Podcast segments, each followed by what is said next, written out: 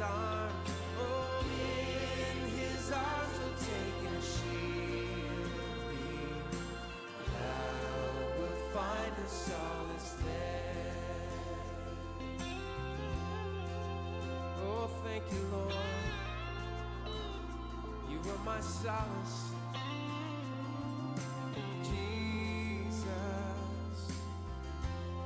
What a friend we have in Jesus. Sing that out, Jesus. Oh, Jesus. Oh, what a friend we have in Jesus. Thank you, Lord. Oh, Jesus. Oh, what a friend we have in Jesus. Oh, Jesus, oh, what a friend we have in Jesus. Oh, Jesus, oh, what a friend we have in Jesus.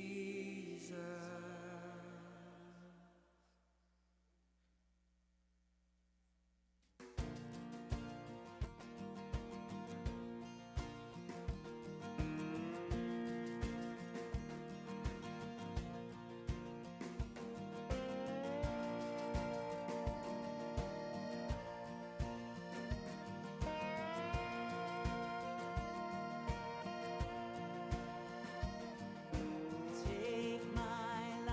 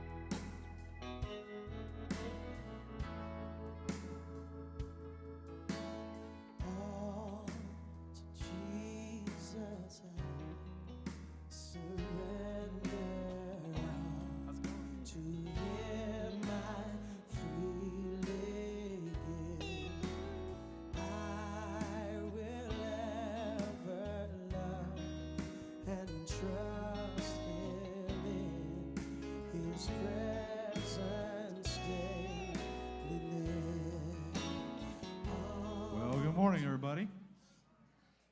How's everybody doing? That's good. If you want, we'll get started here in a sec, but take a pause for this brief intermission.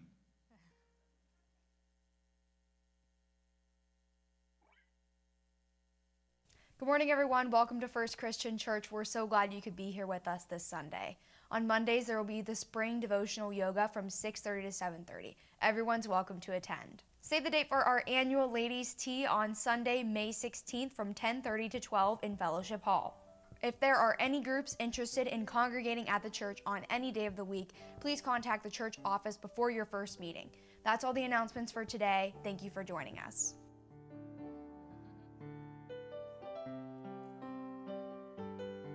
God, we love you. We're here for you this morning. We thank you for the sunshine, for this room to gather in. Just pray for Leonard today as he brings your word. Pray for us to hear it, to be open to it. Just pray that all of us step closer to you today. Lift up Matt and the kids, and just everything that goes on in this building, in this place, be for you and your kingdom. We love you and praise you. If you want, go ahead and stand with us.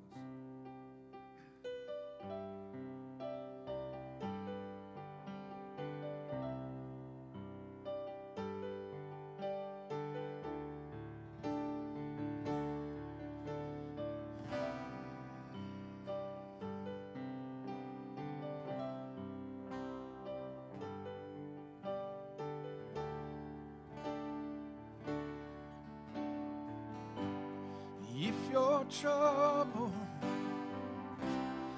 heavy-hearted, just come to Jesus and find your peace.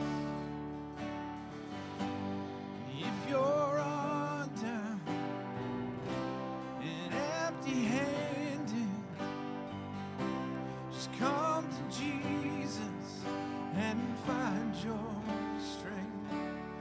He is home for the hopeless, rest for the weary, help for the hurting. He is mending the broken, bearing the burdens, all that you needed. He is.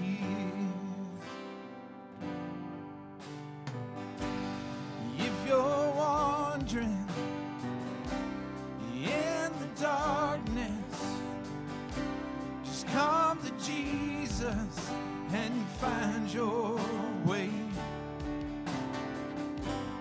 If you want freedom and need forgiveness, just come to Jesus and find His grace. 'Cause He is home for the hopeless, rest for the weary, help for the hurting. He is mending the broken, bearing the burden, and all that you're needed. He is comforter, counselor, Prince of Peace, author and maker of everything, defender, deliverer, and King of Kings. He is helper and healer forevermore, savior and shelter through every storm, my refuge, redeemer, and Lord of lords. He is child of heaven and son of man, provider, protector, the great I am, Alpha, Omega, beginning and end. He is hope for the hopeless, rest for the weary, and help for the hurting. He is, and man.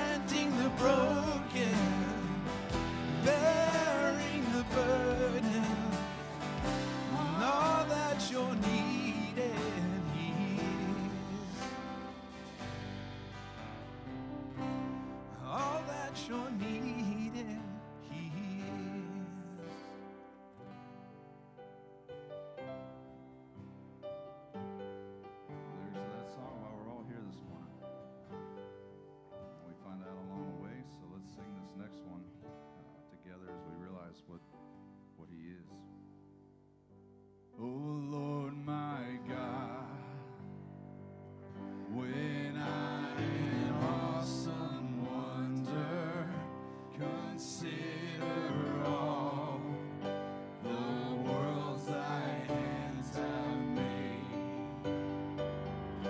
I see the stars, I hear the rolling thunder, thy power throughout the universe displayed. Sings my soul, my Savior God, to thee. How great thou art, how great thou art. Then sings my soul, my Savior God, to thee.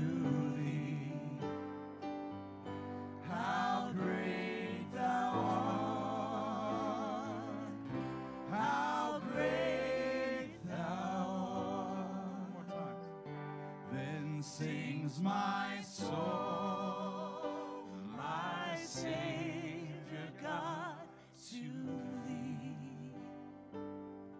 How great thou art, how great thou art. Then sings my soul, my Savior God, to thee. How great thou art, how great thou art. You may be seated. Kids, you can go find Matt.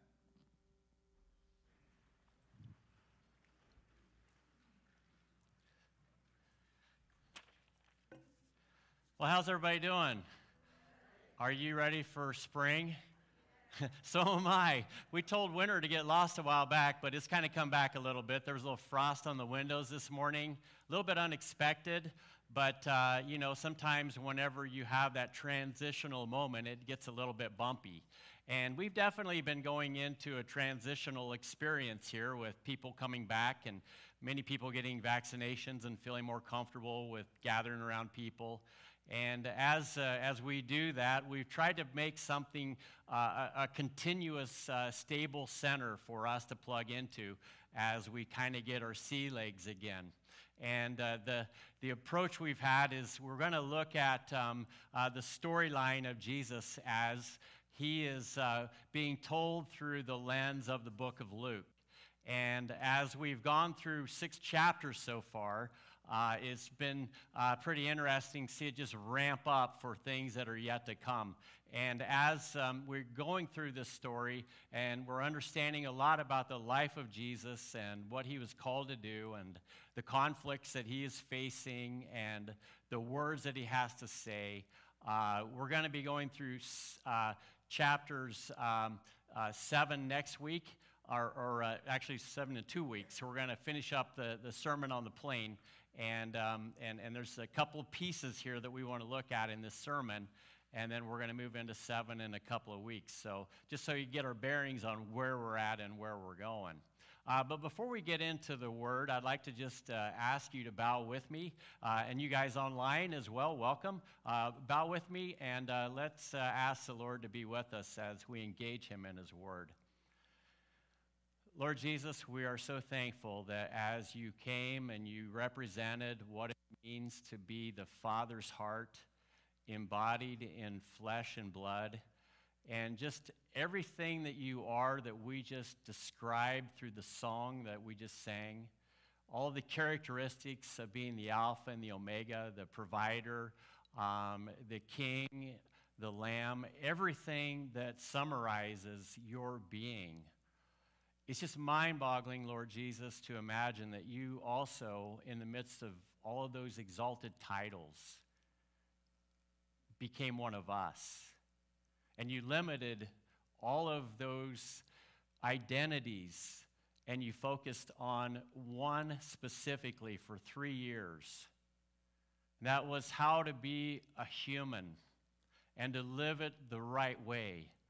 And Lord, we are paying careful attention to what that means, and we are asking the question, how can we live a life that is like yours? How can we reflect that life to the people around us? And so please help us, Father, as we look at the Word and we ask those questions with a posture of humility and surrender. We do so, Father, because our souls need healing after 15 months of a global pandemic. We do so because the people around us need us to be like you for them. We do so because we want to be a church that is like that for the world. And so tune our hearts and our minds, even as our musicians have tuned their instruments for this morning's worship. Do so, Father, as we pray together the Lord's Prayer. Would you pray with me now? Our Father, who art in heaven, hallowed be thy name. Thy kingdom come, thy will be done, on earth as it is in heaven. Give us this day our daily bread, and forgive us of our debts, as we forgive our debtors. And lead us not into temptation, but deliver us from evil. For thine is the kingdom, and the power, and the glory forever. Amen. Well, as we get into the book of Luke, if you like, and you have a Bible on your app or on your phone or even a real-world Bible that you might carry around with you, we're going to be looking at chapter 6. But before we get into that, I just want to think about how we look at this story with fresh eyes, because sometimes it's helpful to see things from a different angle. And a good example of that is almost as a default mechanism, I can expect my wife to do this. Look at all of the... Oh, ho, ho, ho, ho. Oh, man. We're not even going to go there. Okay. So I will keep it safe. I will keep it in order. And I promise I won't betray my relationship to her in the process of this sermon. Every spring, she likes to look at the decor that we have in our house and thematically try to arrange it so that it is correspondent to the season. And a lot of times what she'll do is she'll take the pictures that we have on the wall, and she will have me rearrange them, like the picture that we had in the piano room, for example, last night was moved to our bedroom.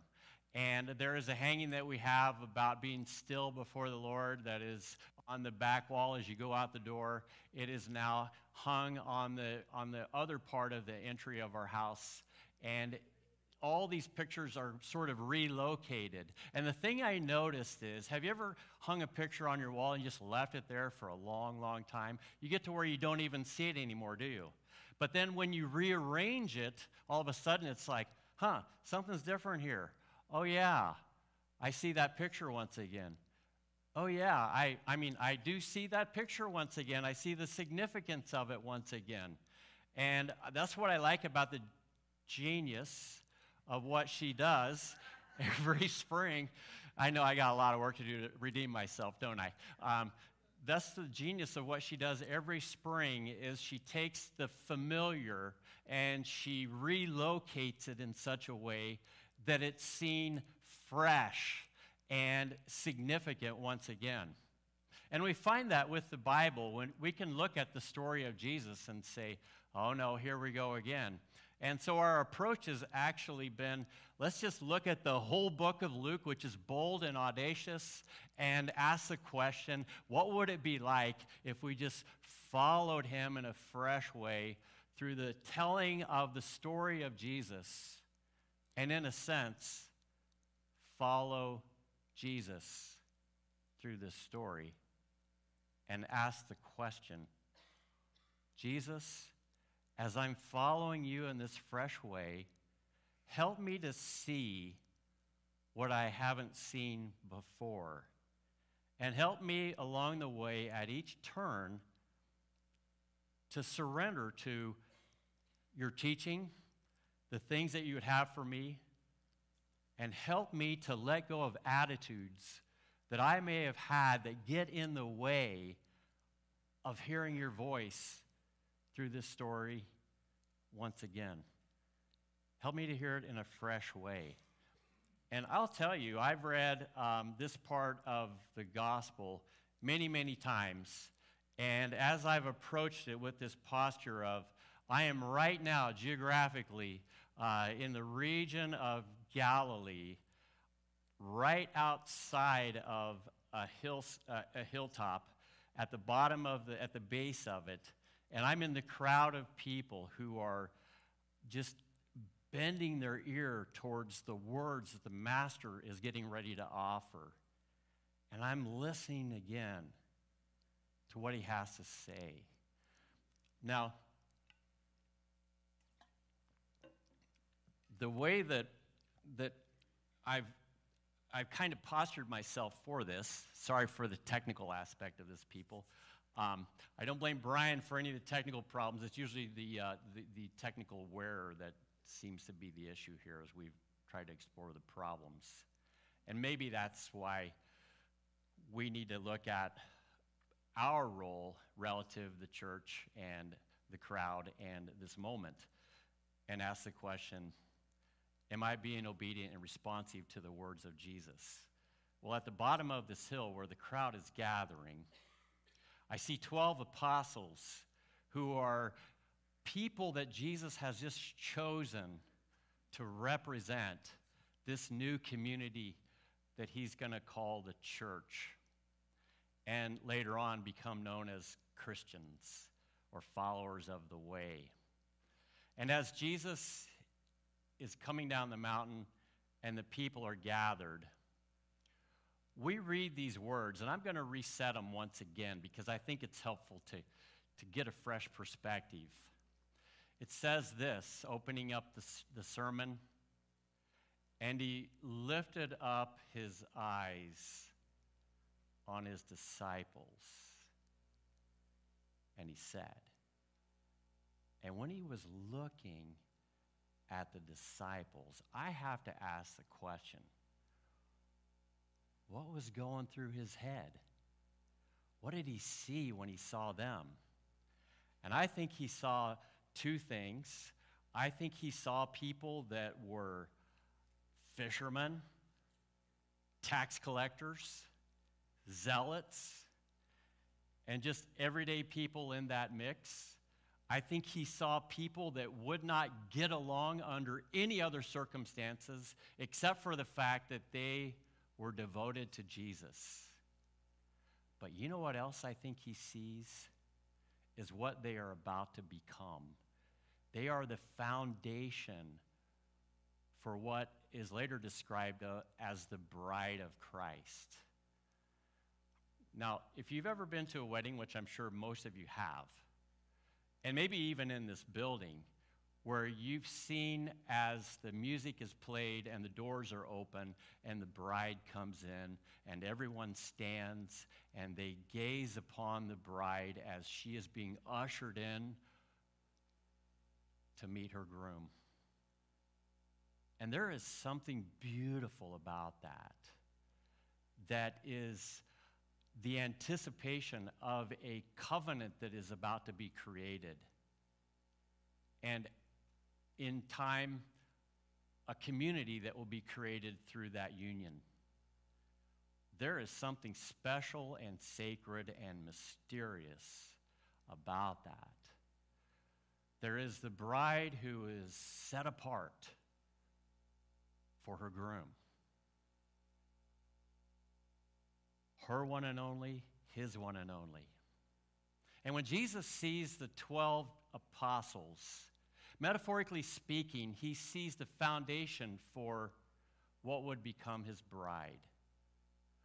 A worthy mate that metaphorically represents him here on earth, is a reflection of his presence here on earth. Is a bride that responds out of love and devotion to a groom that gazes upon her with eyes of deep and profound love.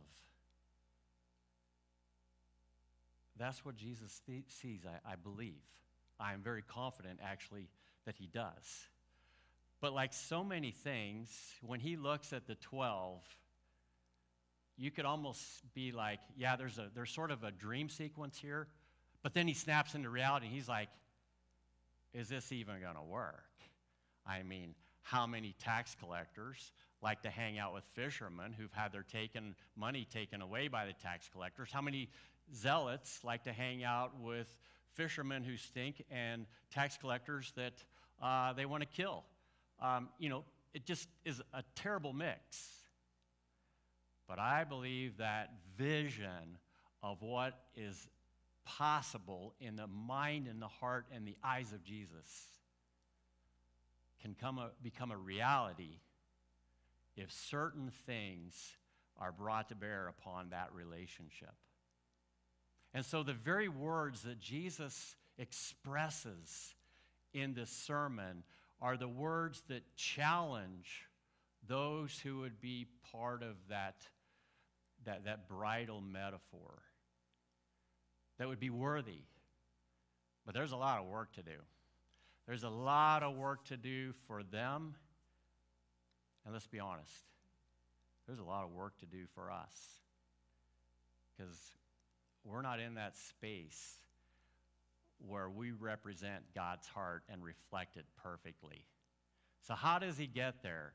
This sermon, I think, really is a way to show us that there is a kind of power and love and transformation that is about to get underway.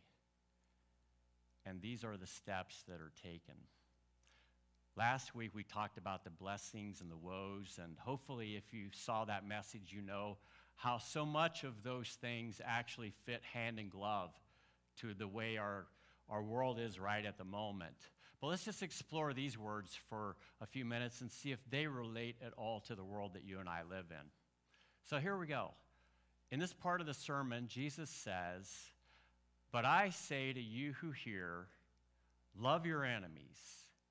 Do good to those who hate you. Bless those who curse you. Pray for those who abuse you. To one who strikes you on the cheek, offer the other also. And from the one who takes away your cloak, do not withhold your tunic either.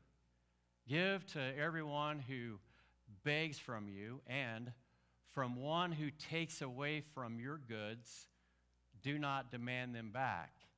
And as you wish that others would do to you, do to them." Well, I'm going to stop right there in this part of the sermon because you've probably heard these words before from Matthew's Sermon on the Mount in Matthew 5 through 7. And if you have, you've probably scratched your head like I have. Like, what does he mean by turn the other cheek? What does he mean by give your cloak and your tunic? What does he mean by giving of your goods to somebody whenever they're taking them? What is that all about? Well, the one thing that was pretty common in the Mediterranean world, because they love conflict over there, and we know that. We just hear the news, and we know even in the Middle East, it's always conflict. And the conflicts are generally about balancing the scales, about righting the wrongs, about getting even with people that have wronged you, or responding to other people in kind in some way. It was the law of lex talionis, which some refer to it as just, yeah, that's how they function. It is a balancing of the scales. It is a zeroing out of the accounts. If somebody hits you, hit them back. If somebody takes from you, take back from them. And you kind of get the point, don't you?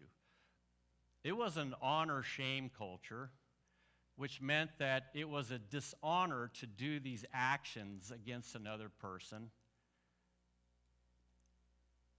unless you were provoked. You had a responsibility in an honorable way to respond in kind.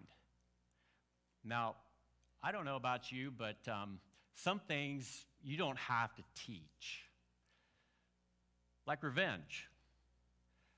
Do you know if you've had kids and one kid takes from another kid, Or one kid draws in marker a modification of a work of art of another kid. What do? Do they say, I need some guidance here on what I need to do at this moment? Or is there something in their gut that just says, hey, you know what? You marked on my paper. I'm going to mark on your paper. And if you have kids right now, maybe you're a little triggered because you're thinking, oh, man, he's going there. Because I just broke up a fight before we came to church this morning in the car. And now we're at it again.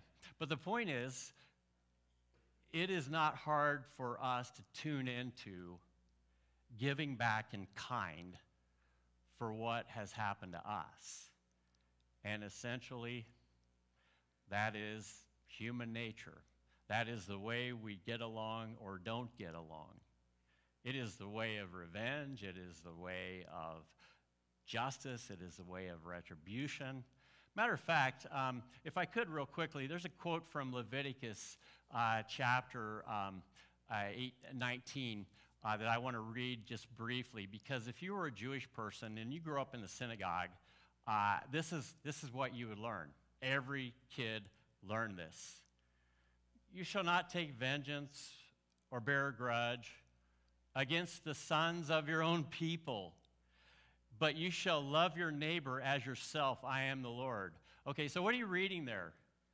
Basically, if you're Jewish, don't do that, but try to work it out. Try to get along. Don't return an eye for an eye. Don't return a punch for a punch. Don't return a theft for a theft. But take care of your own people, for crying out loud. Because it really is sort of an us versus them world. And if we're not all getting along together, there's no way we're going to survive in a world that is working against us and has for generations. So the teaching was, be kind to your own people. And I get it under that set of circumstances that they had just gone through with the coming out of the land of Egypt and going through the Red Sea and having Pharaoh's army destroyed in the collapse of the water upon them, and the joy and the celebration, the jubilation of being finally once and for all delivered. And God is saying, now we got to take care of our people. But it's one thing to take that experience in that context and make that just a rule for all things at all times, because God was trying to bring them along, but he was actually having his sights on a day when they would be in an even more elevated place. And I think that's where we land with Jesus. Because Jesus is trying to take that teaching, which was so familiar to everybody, and he was basically trying to transform it into something beyond that. So essentially, when he says, turn the other cheek, he's not talking about Jewish people all the time. He's talking about everybody all the time. Now, there was a time in the synagogue when if you got slapped like that, it meant you were expelled from the synagogue. It was an act of humiliation. And in an honor-shame culture, to be kicked out of church would be something that would be totally unbearable, because you would be separated from your community. But then there were also the Roman soldiers who would see you along the way, and they would call you something derogatory, and then they would slap you like that. And Jesus would say, give them the other cheek as well. And they wouldn't know what to do with that. Or they would take your clothes. And if you just said, okay, if you want my cloak, have my tunic as well. Now, do you know what people wore in Jesus' day underneath their tunic? Boxers or briefs? Depends. Nothing. He's just basically saying, give it all to him. And they will be so confused by that response that it will signal to them something about who you are and where you're coming from. And it will definitely not register with them that you are coming from a completely different place. And we're about to get into where that place is, because it is a place not of transaction where you return kind for kind, but it is a place of transformation where the love of the groom for the bride is so powerful that the bride can only respond in kind. And that's where he's going with this. Well, getting back to our scripture real quickly, let's move into the next part of the text. He says, if you love those who love you, what benefit is that to you? Referring back to the teachings we find in Leviticus. For even sinners love those who love them, and if you do good to those who do good to you, what benefit is that to you? For even sinners do the same. You kind of get where he's going here? If you're going to be a new community and you're acting like everybody else, how are you going to be a new community? What's the difference? What's the difference between Christians and everybody else? And I got to tell you, I think there are a lot of people who are not in church today because they've ran up against Christians who didn't seem to know themselves, and they treated people like everybody else treats people. Now, if that's the case, then why should we even be here as a unique people, as aliens and strangers in this world, as people that are identified as peculiar? What's so peculiar about us? Well, we're about to find out. Because as Jesus is saying this, he's saying basically, there's no point to the things that I'm doing if it only results in everybody just acting like they did before they met me. And sadly, one of the reasons why people are just dropping off from church, and some people have said even that church attendance is going to be 50% of what it was before.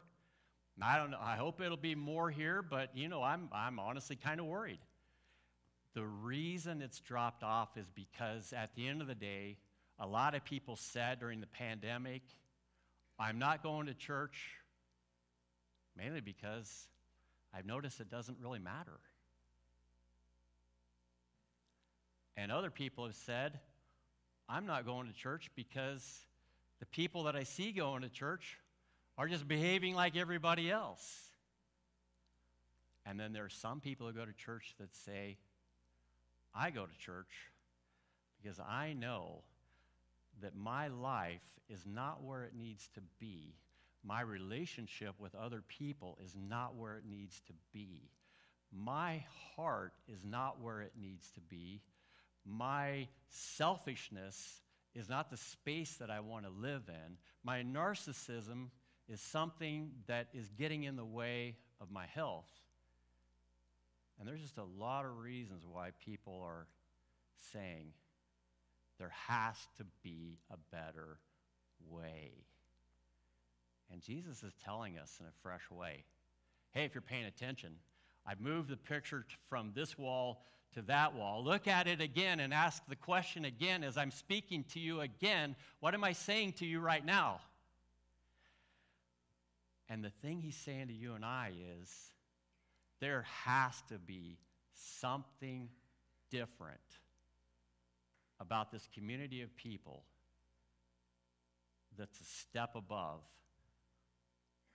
the community of the world. And he says, if you lend to those from whom you expect to receive, just moving on to the next, what credit is that to you? Even sinners lend to sinners to give back the same amount. But love your enemies and do good and lend, expect nothing in return, and your reward will be great. and you'll be sons of the Most High, for he is kind to the ungrateful and evil. Be merciful even as your Father is merciful. Now this is really starting to open it up for us, and I hope that you're paying attention, because what Jesus says here has to define the community of First Christian Church as we move forward, or we've wasted our opportunity to ask in a fresh way, what does it mean to be called the Church of Jesus Christ here on earth for the world? In those verses that Jesus just spoke, just a few short sentences, not more than 5 seconds worth of words, they pack a punch. Here's a quick question. How long was the sermon before the Gettysburg Address? Anybody know? You're like, that's a stumper, Pastor. I'll get on my phone and I'll check. Okay, I'll make it easy for you. How long did it take for Abraham Lincoln to say the Gettysburg Address? Anybody know? Couple minutes, tops. The guy before him, about 2 hours. So, twice is what I do, so hey. But which one do you think people remembered? That, of course, is just a no-brainer. Many of you memorized it in school. 407 years ago, our fathers founded on this. All right. That's all right. You don't have to know that, but you do have to know this, okay? So let's back up for just a second, Brian. He said, but love your enemies and do good and lend, expecting nothing in return. Now, who is your enemy? I would say by his definition, it's not the person that you hate, because as a Christian, he's already said, you can't be hating on people as much as you feel tempted to. You can't be revenging on people as much as you feel tempted to. You can't be getting even with people as much as you feel tempted to, because you're called to love them. So, who is your enemy? Your enemy is a person who says, I'm that person's enemy. That's your enemy. And your response to your enemy should be what? We have work to do. Can we move that screen over there? Love, right? Am I right? Okay, all right. So you got it. And you're like, please, I don't like this sermon, Pastor, because there are people that I need to get even with, and this is not working well at all. But that is the whole point, because we feel it. And he said something about our identity in this passage.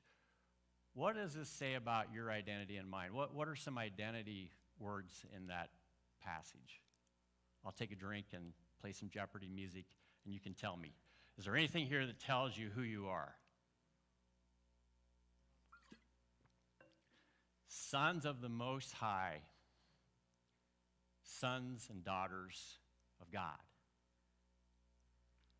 Now, when people see sons or daughters, and you are the mother or the father of the sons or daughters, and your sons or daughters are acting up in the store,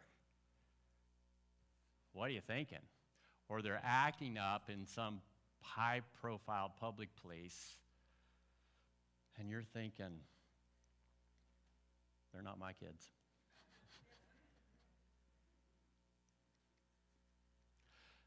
And what, have you ever thought that? I don't know whose kids those are, but whoever has them, they should do something about that, because they need to put all those clothes back on the rack again. Shame. And then while nobody's watching, you go and put the clothes back on the rack again. You feel almost like disowning them sometimes, but you don't, because you know your parents actually didn't disown you, right? Because they had their moment, as we have ours, And God definitely has his with you and I, where he's like, can't believe it. Here's people that don't know Jesus. Here's people that say they know Jesus. I don't know. There doesn't seem to be much difference here. And God is saying to you and I, he's not just saying step it up. And, you know, there's a passage in here that Matthew talks about, be perfect as I am perfect. Have you ever heard that phrase before? And you're like, oh my goodness, I can never be perfect as a Christian. How can I bear the burden of anxiety knowing I can never be perfect in every way? But just so you get a little bit of relief from that anxiety that you may have, let's go back to the next page again quickly, Brian. He says, be merciful, even as your heavenly Father is merciful. He's basically saying, in your ability to be merciful, be perfect. And the definition of mercy, if I understand it correctly, is not getting what you deserve. And God looks at you and I, and he says, you deserve to be taken to the woodshed, because you are just not in that space that I created you to be, and you're acting up. Some of you are zealots, some of you are fishermen who don't care about going to the synagogue, some of you are just sort of like, yeah, whatever. But all of you are sinners, you're just missing the mark time and time and time again. But I'm going to call you into a way of life where every time you make a move, you hit the mark.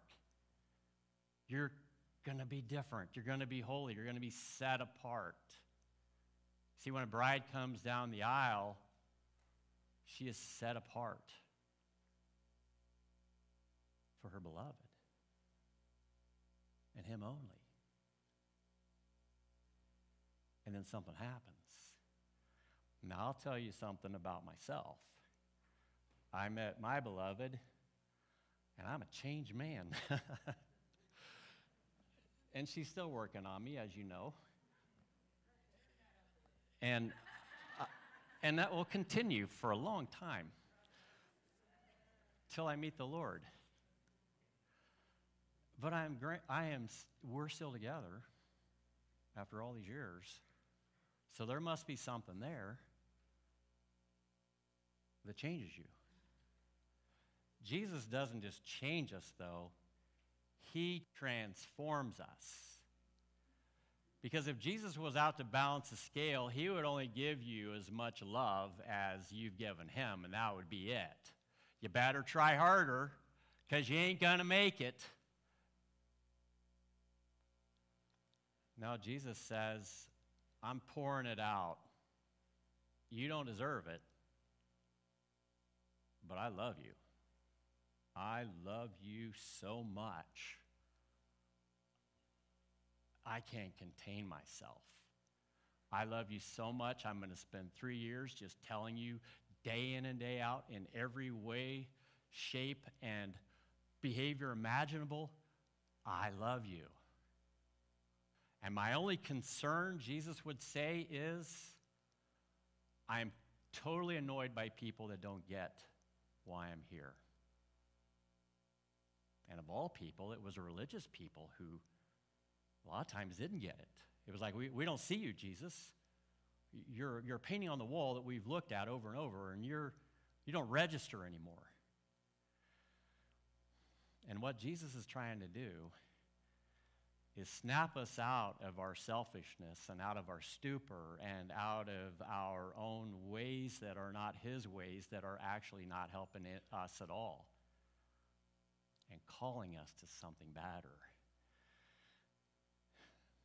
Well, I'm going to end this sermon, this is so good, by asking the question, what happened to the 12? And what happened to the people that were with the 12 and that multitude of listeners? Well, believe it or not, 10, 15, 20, 50 years later,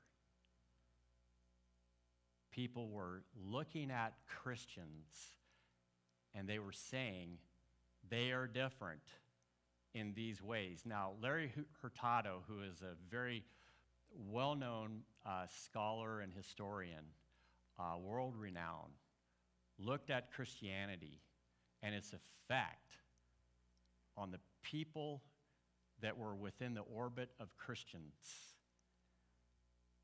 And these were the tangible things that they saw. So let's just put the list up there that he had. This is what they discover. The early church was a multiracial community, which meant that there was neither Jew nor Greek, slave nor free, Scythian or Persian. And there are different lists in the Bible that say when you go to church, you're going to see all these different people. And nowhere would you find a self-respecting Jew hanging out with a Roman, or a Roman hanging out with a person from Crete, or, you know, on and on it goes. You wouldn't find a tax collector saying, I'm going to pass communion to my brother here who happens to be a zealot that in another life killed a family member. You wouldn't have any of that stuff. This isn't just a change community. This is a transformed community. There is something that got underneath their skin that said, I have to love, even though the accounts say I should retaliate. I don't feel like doing it, but there is something inside of me that says I want to do it. I didn't tell you about the part where the Holy Spirit comes in, and all of a sudden, you start to see things through the lens of love and joy and peace and patience and kindness and goodness and gentleness and self-control.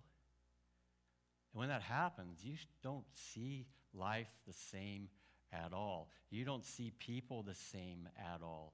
You see people as people. I don't like the moment that we're living in where everybody's broken up into all these categories. This person is that identity, and this person is that identity, and everybody needs to be just towards this person and not be so unjust. Let's just call people people. That's what the Bible says. They're people, like you and I. We're just people. So those lies out there about dividing people up, that's not from the Lord. And so when people gathered, they met at a higher ground, and that was the foot of the cross. And then when they looked at the poor people around them, when the Romans were saying, you don't count for anything, they were saying, how can we help you? What can we do? And so one of the markers of First Christian Church should be, we don't discriminate. The second one is, if there are poor that we are aware of, and there are people suffering that we're aware of, we have a moral responsibility to pay attention to that. And then they were known for forgiveness and reconciliation. One of my favorite titles of a book that I will not have on my shelf is called Great Church Fights. You like that? Great Church Fights. Isn't that awesome?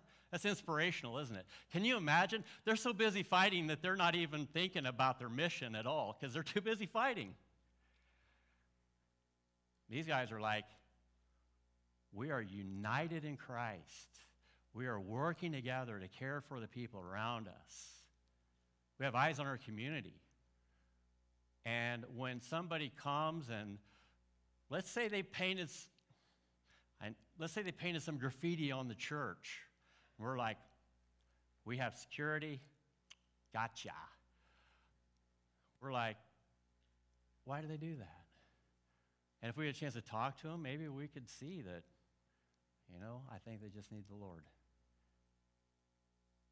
But the forgiveness and reconciliation also has to happen in here, time and time again. A couple more things. Committed to the sanctity of life. Here's a real-world example of how that would occur.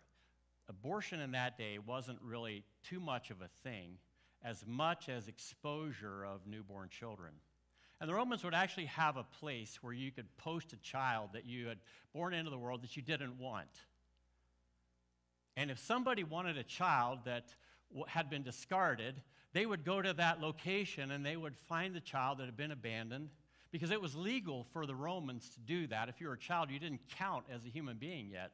Not really till about 12, and then you're pretty safe. But until then, if anybody's under 12 here today, be thankful that you weren't born in a Roman Empire, because your parents could say, yeah, you know what, we brought you into the world. We can pull you out. No, they put the child there, and you know who would pick up the child that was abandoned? Christians. They would just be waiting. And they would take these kids, and they would take care of them, and they would say, you are human beings. Regardless of what the law says, you are a real person made in God's image, and you are sacred.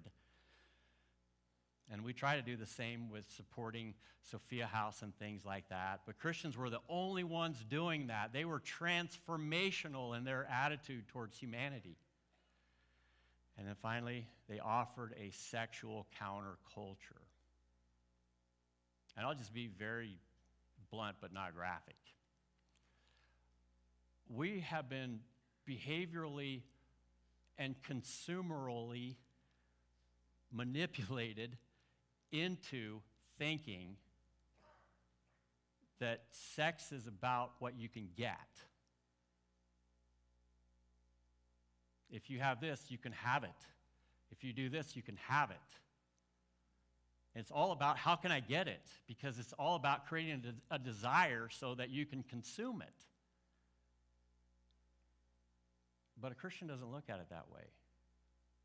They look at it as reserved for the covenant of marriage, and they look at it as something that you give to another human being.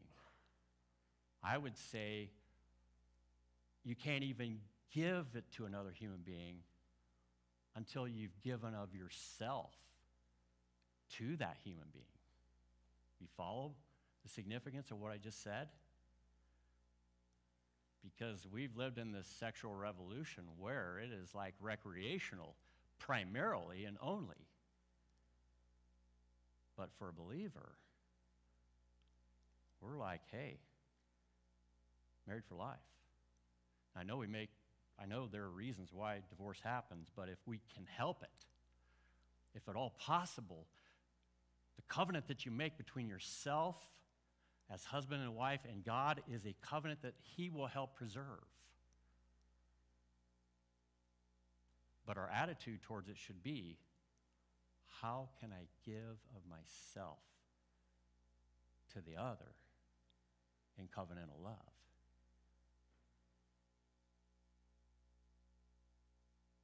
I hope that blows your mind a little bit. I don't have the emoticon.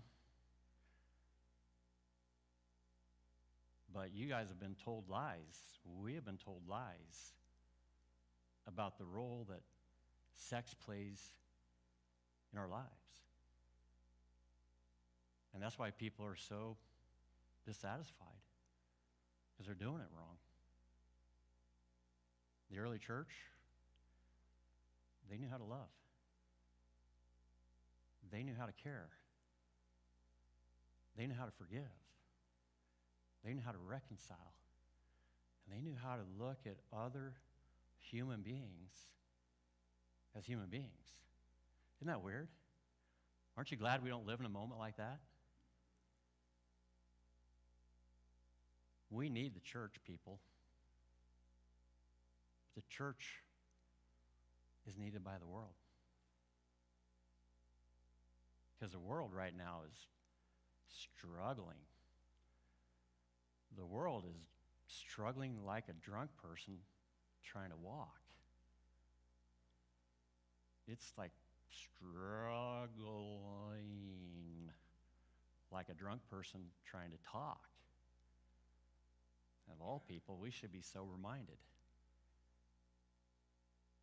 because we have the way, because we are in love with the one who is the way.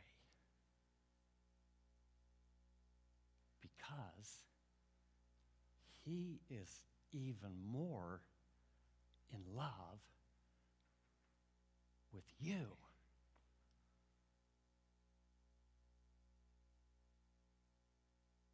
So, that's point number 2 of Jesus's 4-point sermon. The Apostle Paul was actually the inventor of the 3-point sermon, because we remember things in 3 well. And you're probably like, I don't even remember what 3 things you said, Pastor. Well, just remember this. The golden rule is what?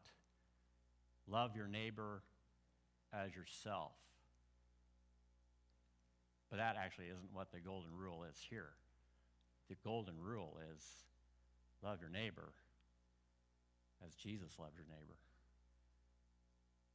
That's a little different, isn't it? Why don't you say that with me? Love your neighbor as Jesus loves your neighbor. Let's say it this way. Love my neighbor as Jesus loves my neighbor. And if we can do that, and we all need to have that picture moved in our house to a place where we can see it fresh, so it can speak to us and maybe even kind of jab us a little bit. He's calling us to be the church in this moment, because the world is not doing good. I just hope that as we go through Luke, you're following him like many of us are trying to follow. And if this is the first time that you've committed yourself to that, maybe you need to follow him into baptism or into a space where you are now clearly and once and for all identified as a son or a daughter of God, and we want to leave you to that space also. Well, I'm out of time, so I'm going to close, and we'll move on next week with better parts of the sermon. Would you bow with me? Lord Jesus, as we just take your words of loving our enemies, giving to those who ask and not asking for things in return, help us to look at our relationships not as a transaction for what we can get is equal to what we give, but rather transformational in terms of, as you have loved us, we love other people no matter what. And I pray, Father, that you help us as a body to just let that sink in as we follow you in obedience. And I pray this in Jesus' name. Amen.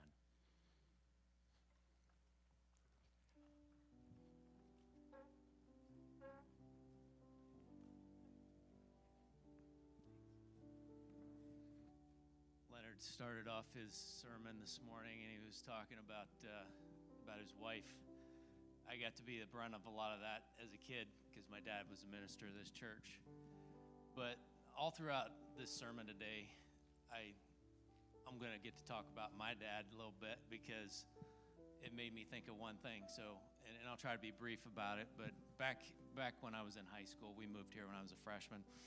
There was a pretty good group that used to hang out here at the church in the morning and smoke cigarettes and left a pretty good mess out there at the entrance and everything. And it was a group that probably didn't get the right attention from a lot of people. And you don't know what those kids were going through at home. You don't know what they were experiencing. Somehow they felt they had a common thread and they would hang out over here. So my dad, of all people, he befriended that group. He actually got them to start throwing their cigarette butts in a can. He didn't treat them any differently. He treated them just like he would want to be treated. Before you know it, they're having donuts together inside here, and all the while, I'm kind of thinking to myself as a high school kid, I'm like, Dad, what are you doing? But all he was doing was exactly the same thing that Leonard preached today. He was treating those kids exactly the way that he wanted to be treated. And I think that that's probably one of the greatest examples that Jesus could ever give us, is just as Leonard said and the Bible reads, that golden rule.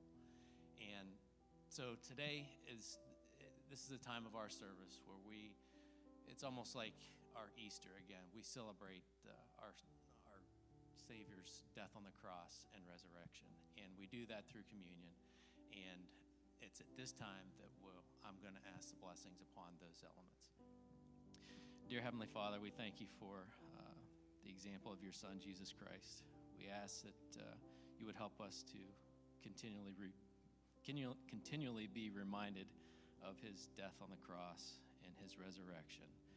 And we ask you your blessings upon this cup and this loaf. In your Son's name, amen.